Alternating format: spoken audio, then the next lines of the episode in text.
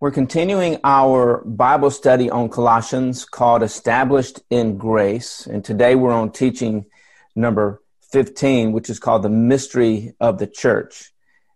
It comes out of Colossians. We've been studying pretty in depthly Colossians 1 23 through 27.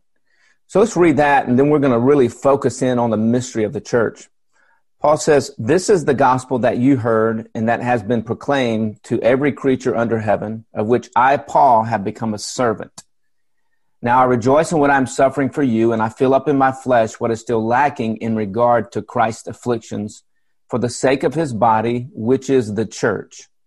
I have become its servant by the commission God gave me to present to you the word of God in its fullness the mystery that has been kept hidden for ages and generations, but is now disclosed to the Lord's people. To them, God has chosen to make known among the Gentiles the glorious riches of this mystery, which is Christ in you, the hope of glory. We're going to study this idea of the church or the concept of the church or what is the church. We're going to study the mystery. What is the mystery? I think the majority of believers have never been taught the mystery of the church as it relates to the earthly ministry of Jesus compared to the ascended ministry of Jesus. And this idea of the church, this idea of the mystery. And, and in the verses that we just read, Paul wrote, I have become its servant. That's the servant of the church by the commission God gave me so God gave Paul a commission. God, God gave Paul an assignment. This commission that God gave me, and here's the assignment that, that God gave Paul to present to you the word of God in its fullness. Now, a lot of times when people read this phrase, the word of God, they, they immediately think the Bible. But what we need to understand is the Bible wasn't in existence during this time that's not what the word of God here is referring to. Paul tells us exactly what the word of God in its fullness is in the next statement. He says, I become the servant of the church by the commission God gave me to present to you, that's the Gentiles, the word of God in its fullness. And now he's about to tell us what is the word of God in its fullness? The mystery that has been kept hidden for ages and generations so the Word of God in its fullness, the Word of God in its completeness in the context, is the mystery that has been kept hidden for ages and generations. So there was something Paul was going to disclose that God had revealed to him in Christ that had previously been kept hidden for ages and generations. So the mystery is something that was concealed for ages and generations but is now disclosed or is now revealed to the Lord's people, to the church. To them, the saints, the church, God has chosen to make known, that's revealed what was previously concealed, to reveal among the Gentiles the glorious riches of this mystery, which is Christ in you, the hope of glory. So the word of God in its fullness, it was kept hidden for generations, was disclosed, was given to Paul to give to the Gentiles, to explain to the Gentiles, which is Christ in you, the hope of glory. That's what we're going to look at next week, this, this mystery, which is Christ in you, the, the hope of glory. But today we're going to look at the mystery of the church. The church was previously concealed, but it has now been revealed. So, what is the commission God gave Paul? To present to you the Word of God in its fullness. What is the Word of God in its fullness? The mystery that has been kept hidden for ages and generations, but has now been disclosed to the Lord's people, to the saints. To them, God has chosen to make known among the Gentiles the glorious riches of this mystery, which is Christ in you, the hope of glory now, biblically, a mystery is something that was concealed in the past or unknown in the past, but has been revealed in the present or made known or disclosed in the present. So, what has God revealed that was previously concealed? It was a mystery, all right? The mystery of Christ in you, that was concealed before it was revealed. That was not known before it was known. That literally Christ was going to indwell the Gentiles. And the mystery of the church.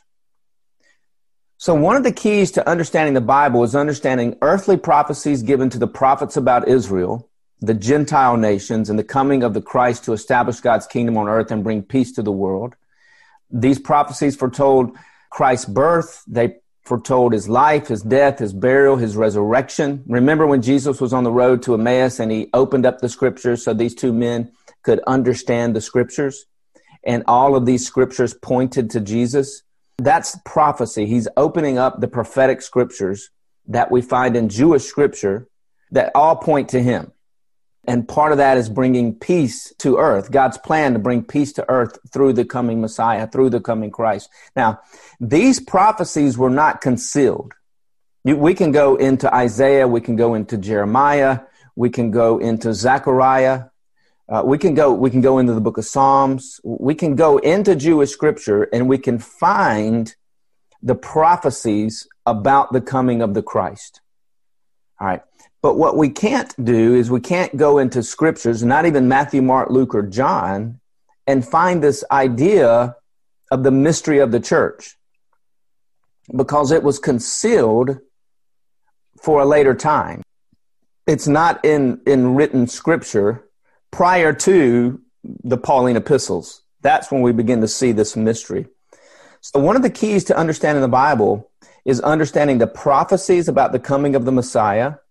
Another key to understanding the Bible is understanding the mystery of the church, which was concealed in God and by God until the revelation of the mystery, initially given to Paul by the ascended Jesus, and eventually given to the apostles by the Spirit of Christ in them. Now, Paul is the only writer in the Bible that explains the mystery of the church that was once concealed in the heart and mind of God. And if Paul had not written about the mystery of the church, we would have no understanding of it in the Bible. Paul's epistles are the only place that we go to understand what is the church. Now, some people will say, well, Jesus talked about, you know, when he was with Peter and he asked Peter, Who do the people say that I am? And the people being the, the Jewish people, who do the Jewish people say that I am? And John the Baptist and Elijah. Then Jesus said to Peter, Well, who do you say that I am? Peter said, Well, you are the Christ. You are the Messiah. You are the one of the of these prophetic scriptures, of these prophetic Jewish scriptures, who was to come. You are him. And then Jesus said, on this rock I will build my church. Now, what we have to understand is this word church in the Greek language simply means a gathering or a following. All right, it's used in scripture when mobs gather. It was used about Paul when, when a mob gathered against Paul. So whenever it's just, it just means a gathering is all that means. It means a gathering. Ones who come out of the crowd and who gather together. So when Jesus said, upon this rock, this rock being Jesus is the Messiah, Jesus is the Christ of the Jewish scriptures, that's the rock that Jesus is the one foretold by the Jewish scriptures who was going to come. He is the Christ, He is the Messiah. On this rock, I will build my gathering. I will build my following. And so people would begin to follow Jesus as the Christ, as the Messiah.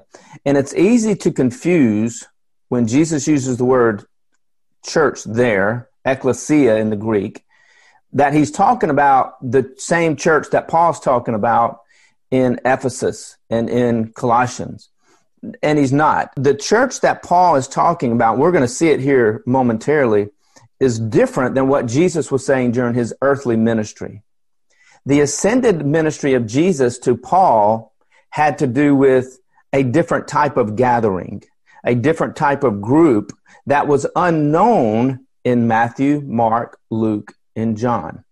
Right, Jesus never taught on it, he never explained it until he ascended into heaven. He sent his spirit, and then he explained it to Paul, and, and then Paul explained it to others. So, what is the mystery revealed by the ascended Jesus to Paul. Well, the mystery is that Jews and Gentiles are in one family of grace called the church. Now, think about this for a moment, you guys. The law came into existence 1500 years prior to the crucifixion of Christ. So the nation of Israel had been in, in existence since Genesis chapter 12. God gave the law to Moses, Exodus uh, 19.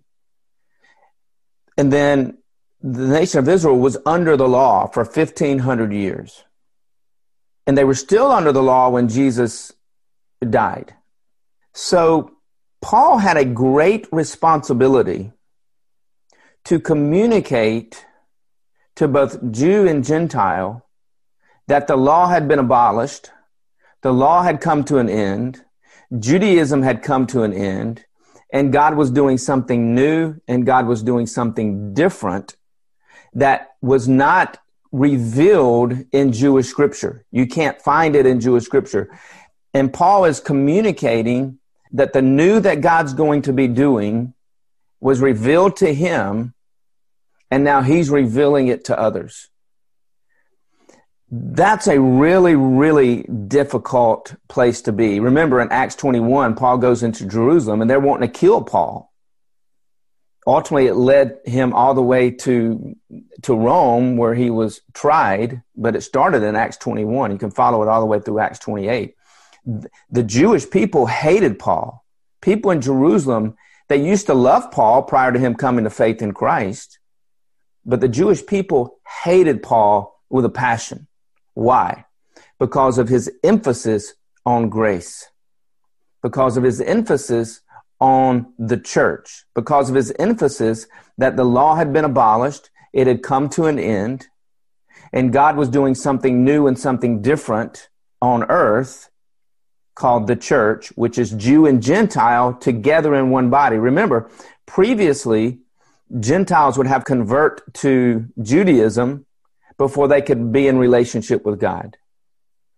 Now Judaism has come to an end and it's just faith in Jesus. And whether you're Jew or Gentile, when a person comes to faith in Jesus, they become a part of God's family of grace on earth called the church.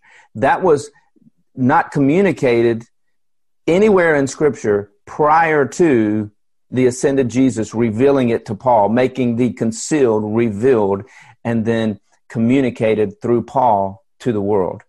That's why he says in the end of Ephesians, he says, Pray for me that I may communicate the gospel as clearly as I should, that I won't be afraid to communicate this gospel. Paul's not talking about there so much as evangelism, telling people that about Jesus. This gospel of grace that Paul's referring to is that Judaism has come to an end. The law has come to an end. The Pharisees of his day, the religious leaders of his day, they hated Paul for communicating that message and they tried to kill Paul constantly for communicating this message. All right, let's look what Paul writes about this mystery Jew and Gentiles are in one family of grace called the church. So in Ephesians 3 6, Paul writes, This mystery is that through the gospel, that's the good news about God's grace, the Gentiles are heirs together with Israel, members together of one body, and sharers together in the promise in Christ Jesus. That's a huge statement back during the days of Paul. What Paul is saying here is that Jews and Gentiles are equal. Whereas remember before, under the law, the Jews were not to go into the Gentile nations. They were not to marry the Gentile people.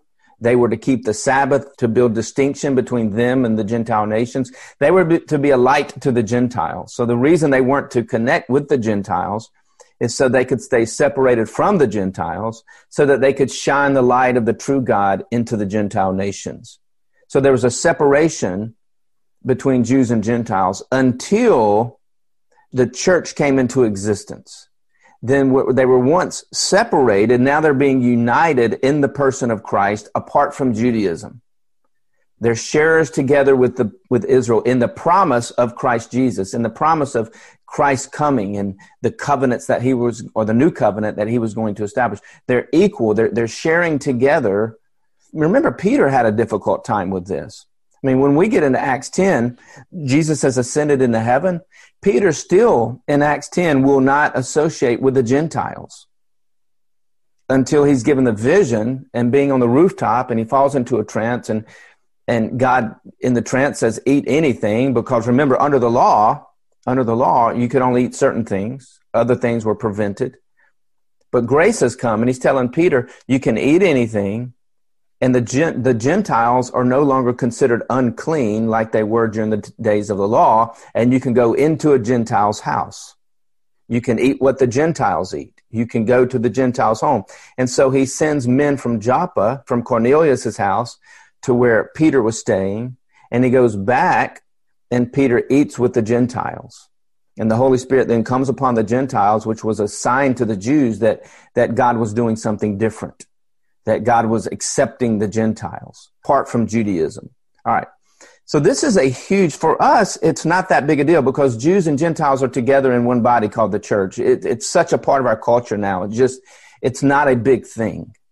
But back during this time when Ephesians was written, this was a huge message that put Paul in a place of of death. He, he could easily be uh, be tracked down and be executed, just like Jesus was for communicating this message of the mystery. So let's take a deeper look at this mystery in Ephesians 2 11 through 18. So in Ephesians 2 11 through 12, Paul explains the condition of the Gentiles before Jesus shed his blood on the cross. Now, the reason, why is he writing this letter to the church in Ephesus? Because the believers in Ephesus are made up of Jews and Gentiles. And God's got a new program. God's got a new group called the church that is different than the law of Moses, that's different than Judaism. And this church in Ephesus is evidently struggling with this concept of Jew and Gentile being in one body, of Jew and Gentile being equal. Both are saved by grace through faith, apart from the law, apart from works. And they enter into this new family called grace.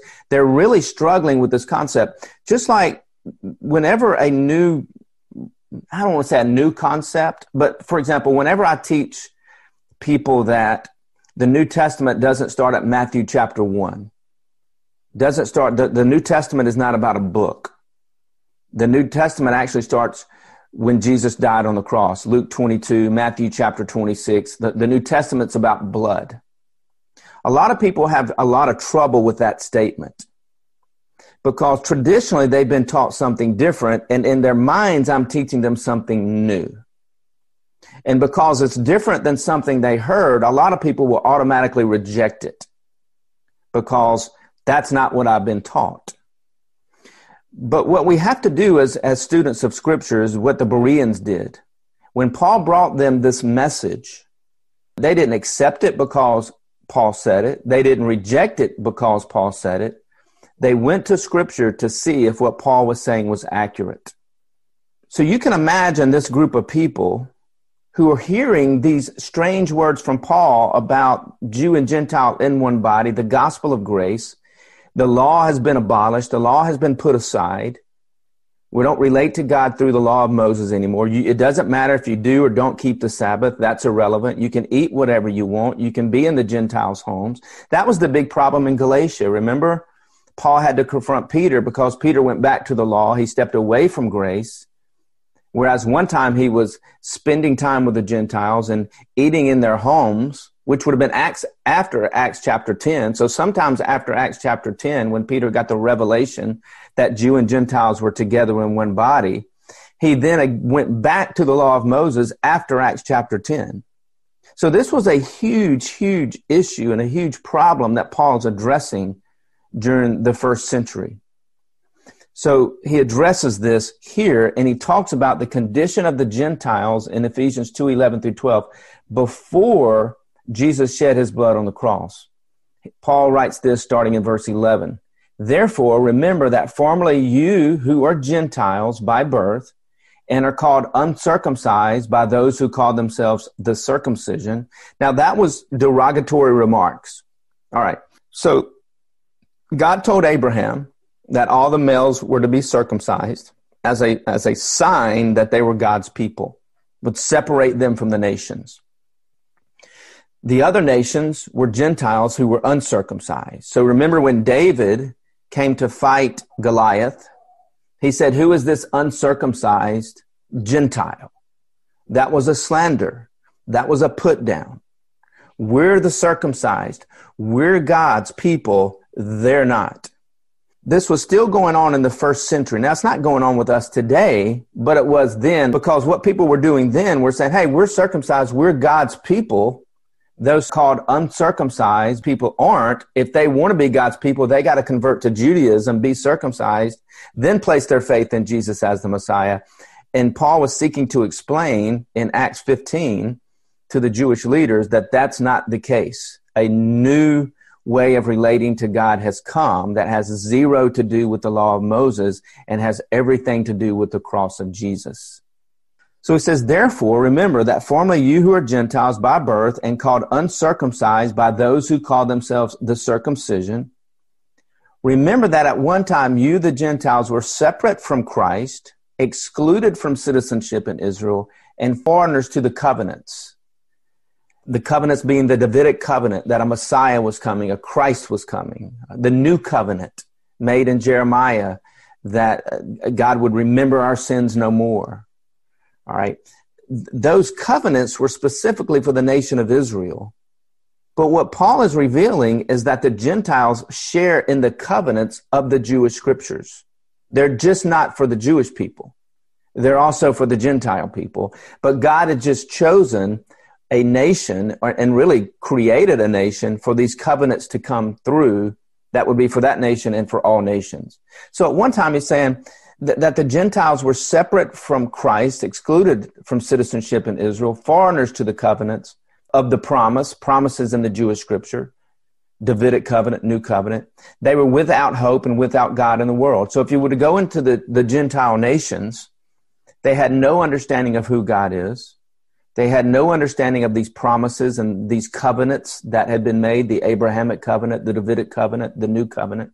The Gentiles had no idea about these covenants. They had no hope. They had they, they didn't know who God was. They're, they're worshiping false gods. That was before the cross. Now look in Ephesians 2:13, Paul explains the condition of the Gentiles after Jesus shed his blood on the cross. He says this, Verse 12, remember that at one time you, the Gentiles, were separate from Christ, excluded from citizenship in Israel, foreigners to the covenants of the promise, without hope and without God in the world. Verse 13, but now in Christ Jesus. All right, there's a change. Something has changed, but now in Christ Jesus, you, the Gentiles, who were once far away from God, from unknowing who God was. You were far away from God.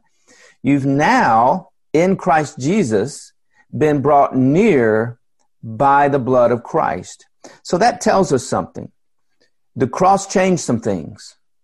The blood of Christ poured out for the sins of humanity changed how God relates to the Gentiles and how the Jews related to the Gentiles. So God in the cross and the blood of Jesus put an end to Judaism and the Gentiles worshiping their foreign gods, their false gods, their demonic gods, would now come together in one family of grace called the church when they placed their faith in Jesus Christ.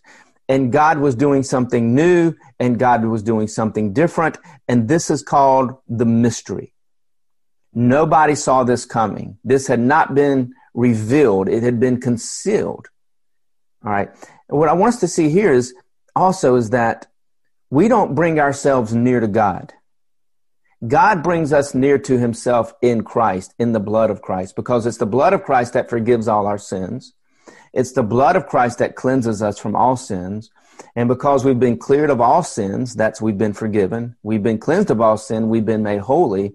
We now are near to God through Christ. So we don't, there's nothing we do to make ourselves closer to God. Jesus has done it all. That's good news that we want to share with, with everybody. All right. So we're looking at this idea of the mystery. There's the Gentiles before the shed blood of Jesus on the cross who were far away from God. They're the Gentiles now who were brought clear to God through the blood of Christ after Jesus died on the cross. And in Ephesians 2:14, Paul then explains that Jews and Gentiles have become one group, one new family of grace. So he says, For he himself, Jesus, is our, that's Jew and Gentile in one body, our peace, who has made the two groups, Jew and Gentile, one. One group, one family of grace. That's a huge statement during this time because in Ephesus, they were, that's possibly they were still trying to separate themselves, Jew from Gentile it was certainly going on in Antioch, and Paul wrote, writes about that in the book of Galatians. And it was in process of going on when he wrote the book of Galatians to confront what was happening. But Jesus brings peace between the Jew and the Gentile. He brings them together in one family of grace through faith in Christ. It's no longer about the Sabbath whenever that group wants to come together, they can come together whatever night of the week, whatever morning of the week. That's not the issue. The Sabbath has been abolished. It's been put away. The entire law of Moses has come to an end. And, and now it all centers around the person of Jesus, the work of Jesus on the cross, which is what the law, who the law ultimately pointed to. We don't want to continue to stay in the law when the law pointed us to Christ. We want to then say, all right, the law is gone, and now I'm going to relate to God through the cross of, of the Messiah. So here's the question How did the two, how did Jew and Gentile become one? One group. They were separate. How did they become one? Remember, we're taking a deeper look into the mystery of the Jews and Gentiles becoming one family of grace.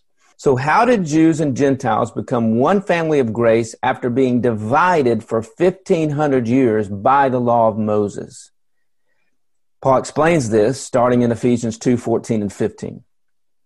Paul writes, he says that Jesus destroyed the law of Moses. So, Paul in Ephesians 2 14 and 15 says Jesus destroyed the law of Moses. In verse 15, he writes, And he, Jesus, has destroyed. That's a very strong word. Destroyed, abolished, put to an end. The barrier, the dividing wall of hostility, and now verse 15, by setting aside in his flesh the law with its commandments and regulations. If, if you want to write Exodus 19 through the end of Deuteronomy, it's been abolished. Why has the law been abolished? Why has the law been destroyed? Well, the law pointed to the coming of Jesus. And Jesus fulfilled the law by living a life of perfect love. And he fulfilled the law on the behalf of humanity because we're all sinful. And, and sin at its core root is the inability to love because the two great commandments of the law is love the Lord your God with all your heart, all your soul, all your mind, and all your strength, and love others as you love yourselves. That's the problem with humanity we can't love. We, we, we don't love our neighbors. We, we don't love God. And apart from the Holy Spirit in us, He produces love. So Jesus fulfilled the law by living a life of love. And now the law has come to an end. And the church does not relate to God through the law of Moses. We relate to God through the cross of Christ. And the church is made up of Jew and Gentile. So Paul, in this statement that he's writing in Ephesians, he's making some huge statements here to the original first century church that's reading this. To the Jew that's reading this, they're probably getting a little angry at Paul. To the Gentile, they're probably pretty excited about this because they don't have to convert to Judaism now. Just like today, when you communicate the gospel of grace to people, it angers some people, but it, it makes other people glad. It makes some people mad. It makes some people glad. Same with Paul during his day. Jesus destroyed the barrier, the dividing wall of hostility. Why was the law a barrier? Why was it a dividing wall of hostility between the Jew and Gentile? Well, remember, under the law, the people of Israel had to stay separated from the nations of the world. They, they had to eat certain foods. They, they couldn't intermarry. They couldn't have relationships. They couldn't go into the home of a Gentile. I mean, there was a lot of divisions within the law dividing Jew and Gentile for the purpose, though, to keep the nation of Israel from being corrupted by the false gods of the, the nations that were out there. And Israel had to stay pure for the coming of the Messiah, the coming of the Christ, who was going to be the Savior of the world. And once Jesus came, the law was abolished. It did its work. It, it did its job. And God has a new, a new family now called the church. So Ephesians 2.14 says Jesus has destroyed the barrier, the dividing wall of hostility between Jew and Gentile by setting aside in his flesh the law with its commandments and regulations. Here's what that means. The law was nailed to the cross with Jesus because nobody could obey the law. Remember, the nation of Israel were living under the curses of the law when Christ came. How do we know that the nation of Israel was living under the curses of the law when Jesus came? Because the Romans had conquered Israel. And that was part of the curse that if you if you cease following the law, God told the people of Israel, then I'm going to allow foreign nations to come in and occupy Israel. And that started with Babylon and Nebuchadnezzar and, and ultimately Rome. The nation of Israel never obeyed the law. They were under the curses of the law. Christ took the curse of the law, which is ultimately his death, upon himself. The law has come to an end. And now God has a new family on earth called the church. Now God's going to complete his prophetic ministry with Israel. That's what the book of, of Revelation's about. But right now we're in this period of time called the mystery. Something not known, something not seen. Remember, God gave Israel 490 years when he revealed it to Daniel in Daniel chapter 9. There was 490 years left for Israel. At 483 years, the Christ would come in, the Messiah would come in. And then there's another seven years for Israel. Well, we're living in this mystery age between the 483 years and the final seven years of Israel, which nobody saw coming, this age of the church. And one day, God, He's going to complete this seven year prophetic plan for Israel. So that's still to come. So Paul in Ephesians 2.14 says Jesus destroyed the law of Moses. And Paul in Ephesians 2.15 says God created one new group out of the Jews and Gentiles called the church. So why did God destroy the law? Verse 15 answers this question. God's purpose was to create in himself, in Christ, one new humanity, one new group, one new family out of the two. So he was going to take the Jew and Gentile, individuals come to faith in Jesus, and then they become a part of the family of God, called the family of grace. Paul illustrates this in Ephesians 5 when he starts talking about marriage. He says, just like a man a man will leave his mother and father, and a woman will leave her mother and father, and they will come together to form a new family. Paul says that's what I'm talking about. When I'm talking about the church, he says that's the illustration that the Jews leave their family, so to speak, the Gentile leaves that family, so to speak, and they come into a whole new family of God called the church, which is distinct and separate from the other two families. It's a new family. So God's purpose was to create in himself through what Christ did on the cross and destroying the, the law. God couldn't create a new family as long as the old law was there. As long as the old law was there, the new family wasn't couldn't couldn't happen. So the cross of Jesus created this new family and the law was nailed to the cross. All right, so Paul in Ephesians 2:16 says that Jesus reconciled in one body Jew and Gentile to God through the cross.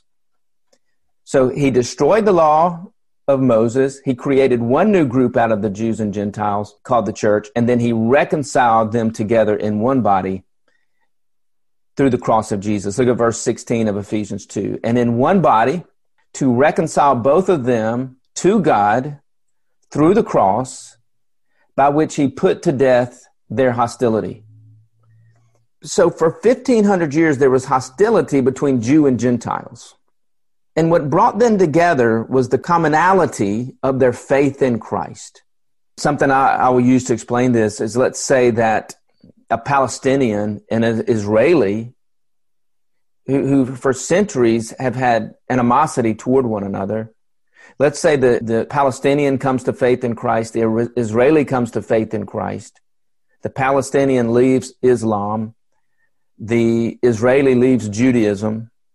Both come to faith in Christ. Now they're unified. They've left Islam, they've left Judaism, and now they've come to faith in the person of Christ. And where there was at one point in time hostility between them, there is now commonality between them in the work and the person and the cross and the blood of Christ.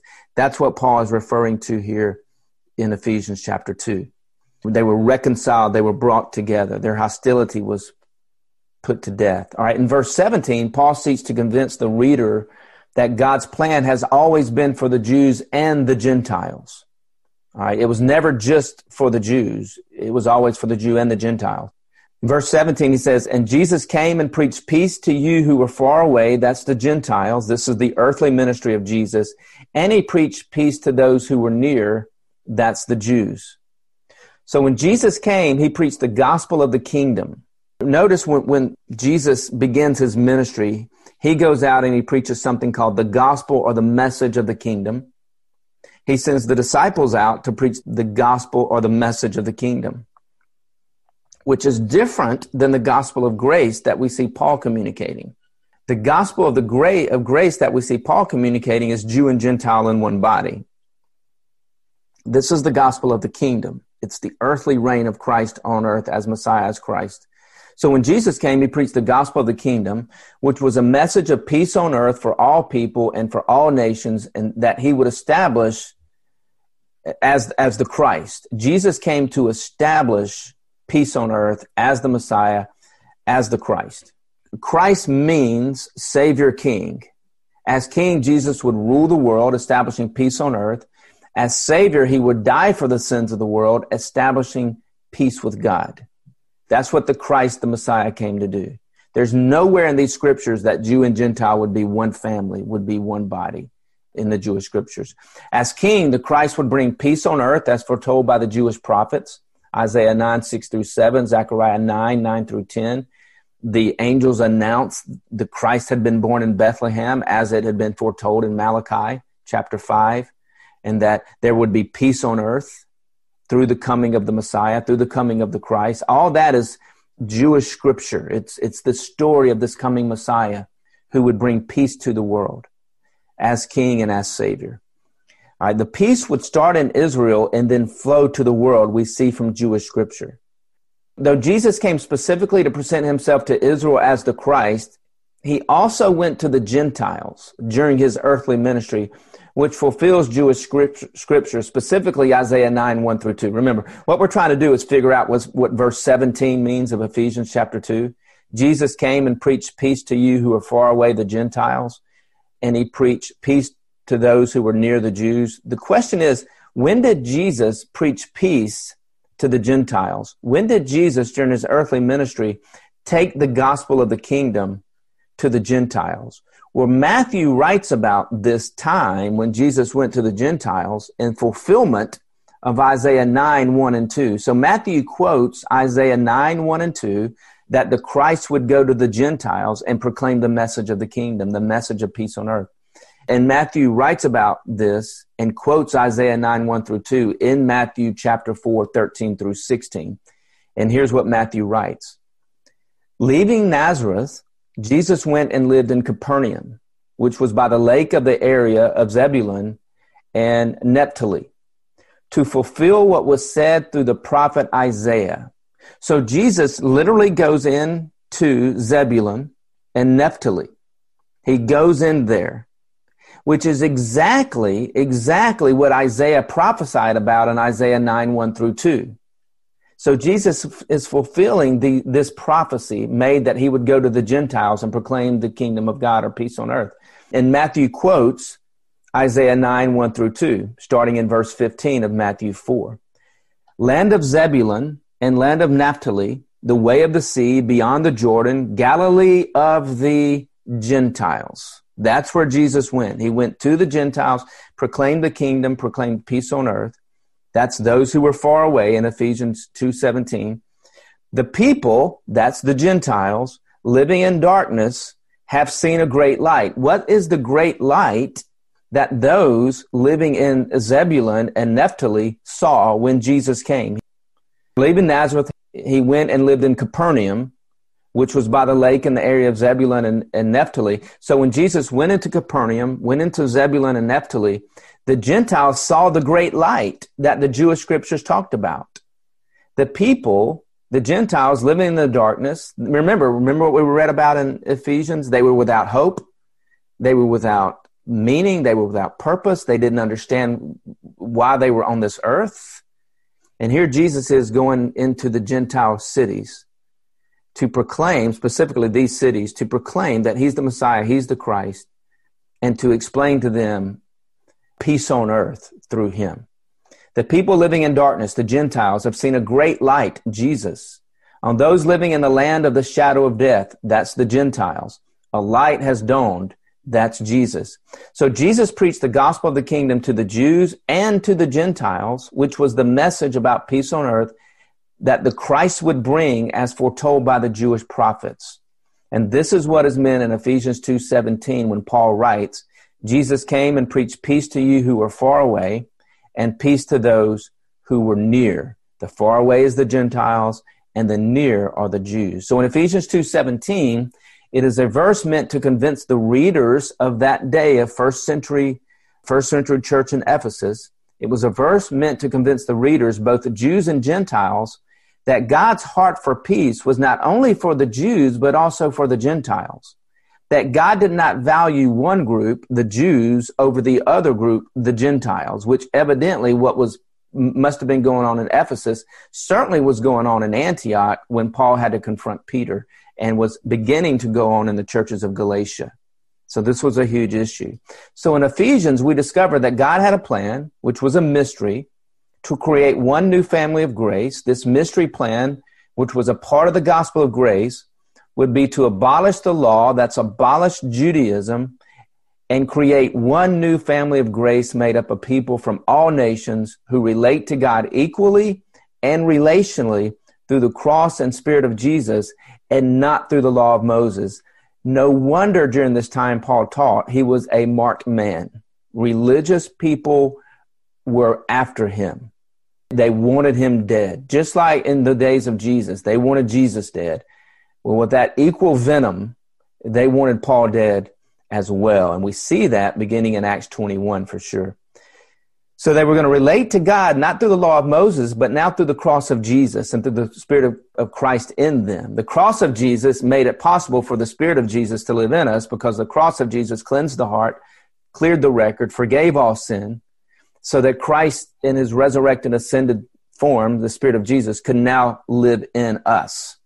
Ephesians 2:18 reads this, "For through Jesus, what he did for us on the cross, through Jesus, we both, that's Jew and Gentile, have access to the Father by one Spirit. So now they relate to God not through the law of Moses, but through the person of Jesus. And when we study scripture, we always, always, always have to keep in mind when we read the Bible, am I reading at about a time that's under law or am I reading about a time that's under grace? Am I reading about a time where Judaism is in place or am I reading about a time where the mystery is in place? And it really has a lot to do with how we interpret scripture. For example, in the Sermon on the Mount, when it says, hey, if you have something against your brother, leave the altar and go make it right with your brother before coming to the altar. Now, when, when the modern day believer reads that, they think the altar at the church. That's not what it's referring to. There were no church buildings during this time. It was the altar where they would bring their animal to be sacrificed for their sins. We don't live under that law we live in grace now. It's th- that's not a teaching for the church. And so what pastors will try to do is they will try to extract a principle from that and apply it to the church when the church was not even in existence in there. That's what so many pastors do. They seek to create principles out of law-based passages. And when we do that, we water down the scripture and we misinterpret the scripture rather than helping a believer when we get to that point in the Sermon on the Mount under the law, if you brought an animal to be sacrificed at the altar, you couldn't sacrifice the animal until you first made it right with your brother. What we need to do as pastors at that point is say, listen, this is under the law. They were bringing an animal sacrifice to be sacrificed for their sins. The good news is this we don't live under the law, we live under grace, and Jesus has become our sacrifice for our sins. So we don't go get right with people in order to be right with God. That's under law. Under grace, because we're right with God, we go get right with people. So it, that, that verse doesn't apply to the church. That's why it's so important to understand scripture as relates to prophecy and Israel and Judaism and the mystery and the cross and Jesus. If we're to accurately interpret scripture and accurately apply or not apply certain scriptures. So we're looking at the mystery in Ephesians 2 11 through 18. In this mystery, through the blood and the cross of Jesus, the law of Moses has been abolished, bringing an end to Judaism, that's the law, and bringing the church into existence, that is grace. The church is the gathering of both Jew and Gentile into one family of grace where people of all nations relate to God and each other through the blood and the cross of Jesus and through the spirit of Jesus in us. That's what we're going to look at next week. Christ in us. As the church, the spiritual family of grace, we relate to God equally and relationally as our Father, no matter what nation we come from, no matter what race a person is. We're all in relationship with God through faith in Christ, having nothing to do with nationality or a person's race or where they're from. It's all about Christ. Now, the church was a mystery. No one knew that God would create one new family of grace on earth called the church, consisting of Jews and Gentiles who equally and relationally relate to God as one family of grace apart from the law of Moses, apart from Judaism, but we relate to God completely on the cross, the blood, and the Spirit of Jesus. So, how did people come to know about this mystery? Number one, the mystery of the church was initially given to Paul by revelation from Jesus. Look at Ephesians chapter 3, verse 1. For this reason, I, Paul, the prisoner of Christ Jesus, for the sake of you Gentiles, surely you've heard about the administration of God's grace. Moses was given the administration of law to communicate to people about the law. Paul was given the administration of grace to communicate to people about grace. So God takes the one who's the most passionate about the law of Moses, teaches him the grace, the gospel of grace, and commissions him to go present the word of God in its fullness. This is what Paul means when he says in Colossians, the word of God in its fullness. He's communicating here the word of God in its completeness and its fullness, talking about the mystery of the church. So Paul says, Surely you've heard about the administration of God's grace that was given to me, Paul, by God through Christ, for you, the Gentiles. That is, the mystery made known to me by revelation. That's revealed. This mystery was revealed to Paul, as I have written briefly about. That's in the early chapters of Ephesians. In reading this, then you will be able to understand my insight into the mystery of Christ. This mystery is that through the gospel of grace, the Gentiles are heirs together with Israel, members together of one body, sharers together in the promise in Christ Jesus. I have become a servant of this gospel by the gift of God's grace given to me through the working of his power so the gospel he's referring to here is Jew and Gentile in one body. It's what God's done for us in Christ. It's who we are in Christ. It's all the spiritual blessings that God's given us in Christ. Ephesians chapter 1. He's sharing this good news with the Gentiles. He says, I became a servant of this gospel by the gift of God's grace given to me through the working of his power. Although I'm the less than the least of all the Lord's people, or the less than, or, or the least of all the saints, this grace was given me to preach to the Gentiles the boundless riches of Christ. If you want to mark there, Ephesians 1 1 through 3, everything that God did for us in Christ. He was to preach to the Gentiles the boundless riches of Christ and to make plain to everyone. To make plain to everyone, to communicate in its fullness the administration of this mystery, which for ages was kept hidden in God. That's concealed. It's not in Matthew. It's not in Mark. It's not in Luke. It's not in John. It's not in the early chapters of Acts. What was concealed was revealed to Paul by God who created all things. All right, that's what Paul's explaining to these people. It's like, what gives Paul the credibility to communicate this idea that, that the law has come to an end? What gives Paul the credibility to communicate that Judaism has come to an end? And Paul's explaining, here's why. Because this, what I'm sharing with you, Paul is saying, God revealed to me. And they would say, well, you can't find it in Isaiah. You can't find it in Zechariah. You can't find it in, in any of these scriptures. And Paul says, you're right, because it was concealed. But it's now been, it was a mystery. It's now been revealed by the ascended Jesus to me, and now I'm sharing it with you. People thought Paul was out of his mind. Now, the mystery was eventually revealed to the apostles and the prophets by the Spirit. Paul writes in Ephesians 3 4 through 6 In reading this, then, you'll be able to understand my insight into the mystery of Christ, which was not made known, that's it was concealed. It was not made known to people in other generations. That's Matthew, Mark, Luke, John. That's Isaiah's generation, other generations, the, the generation of Zechariah and Malachi. And uh, nobody knew the, the church. Nobody understood exactly what the Christ would do and, and he would bring this church into existence. So, in reading this, then you will be able to understand my, Paul's insight into the mystery of Christ, which was not made known. It was concealed to people in other generations, but it has now been revealed. So, what was concealed, Isaiah, Jeremiah, Malachi, Matthew, Mark, Luke, John, early chapters of Acts, what was one time concealed to people in other generations was initially revealed to Paul. And then what Paul writes here is, and as it has now been revealed by the Spirit to God's holy apostles and prophets. So the Spirit came and gave the revelation. Remember, Peter didn't even have the revelation yet in, in Acts chapter 10. Peter still won't go into the Gentiles' home. Paul's having to confront Peter in the early chapters of Galatians because in Antioch he wouldn't go into the home of a Gentile or eat with the Gentiles. He's going back to the law. So this was a huge issue. So the Spirit is seeking to give revelation to Peter and to the other apostles of, of this idea of the church, of the law ceasing to exist, of Jew and Gentile being in one body.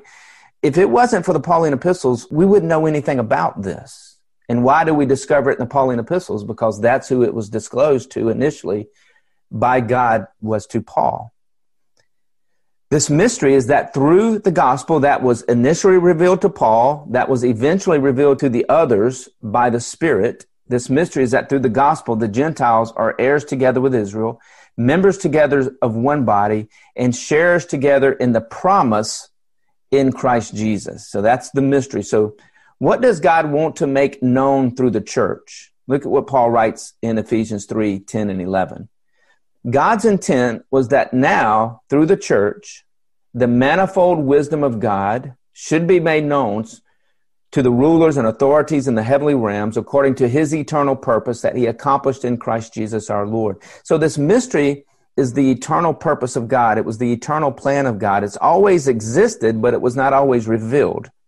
And now through the church, our responsibility is to help people understand this mystery, is to take this good news to the Gentiles, to help share with them who Christ is and what Christ has done and the riches of the grace of God freely given us in Christ and that we're a part of this family of grace on earth. And as we share that message, it makes known to these rulers and authorities in the heavenly realms, which is possibly those of Ephesians 6 as well, these spiritual demonic forces who see the gospel of grace and they're seeing the gospel of grace communicated through churches, which then sets people free from their satanic powers and their, their lies. All right, let's return real quick to Colossians 1 24 through 29, and we're going to wrap this up. Paul's talking about the church. He says in verse 25, I become its servant by the commission God gave me to present to you the word of God in its fullness. So, what is the word of God in its fullness? The mystery that has been kept hidden, that was concealed for ages and generations. We just looked at that in Ephesians, but is now disclosed, revealed to the saints. That's what we read about in Ephesians. Verse 27 To the saints, God has chosen to make known among the Gentiles. God wants to make known among the Gentiles. That's the ministry of the church today. That's our ministry. We want to make known among the Gentiles the glorious riches of the mystery which is Christ in you. We're going to look at that next week. The hope of glory. Because what happens is we want to take people back into the earthly ministry of Jesus and try to get them to become followers of Jesus. That's not the mystery message. That's not the message for today. The message for today is not be a fully devoted follower of Jesus or be a Christ follower. Somebody communicating that message doesn't understand the mystery of the church and the mystery of Christ in you, the hope of glory. God's hope for all of humanity is not for us to become Christ followers. God's hope for all humanity is for us to become filled with Christ. Huge distinction between the two. Christ went to the cross so he could fill us, not so that we could follow him. Because people were seeking to follow him before the cross. After the cross, we're filled with Christ. Huge difference, and probably one of the most neglected teachings and understood truths of Scripture in Christendom today. So Paul says this his responsibility was to go to the Gentiles and to communicate the glorious riches of this mystery, which is Christ in you, the hope of glory. Jesus is the one Paul said we proclaim. We don't proclaim the law of Moses. We proclaim Christ and Christ in you and what Christ did at the cross. We proclaim him, admonishing and teaching everyone with all wisdom about him, so that we may present everyone fully mature in Christ. We can't present people fully mature in Christ if we're trying to get them to be Christ followers.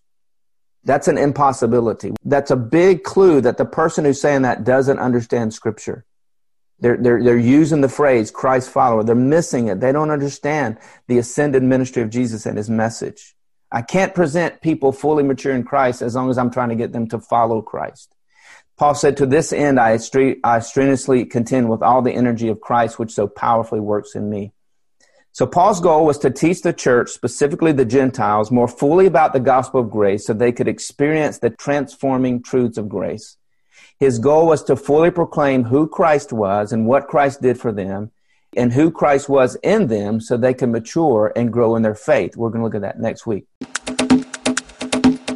I want to thank you for listening to this teaching today. If you would like any of my other teachings, check out my books on Amazon as well as my website and my YouTube channel. The links are in the details of this podcast. Again, thanks for listening to this teaching. I hope you're growing and understanding the Bible more and more every time you listen to one of these teachings. Have a great day.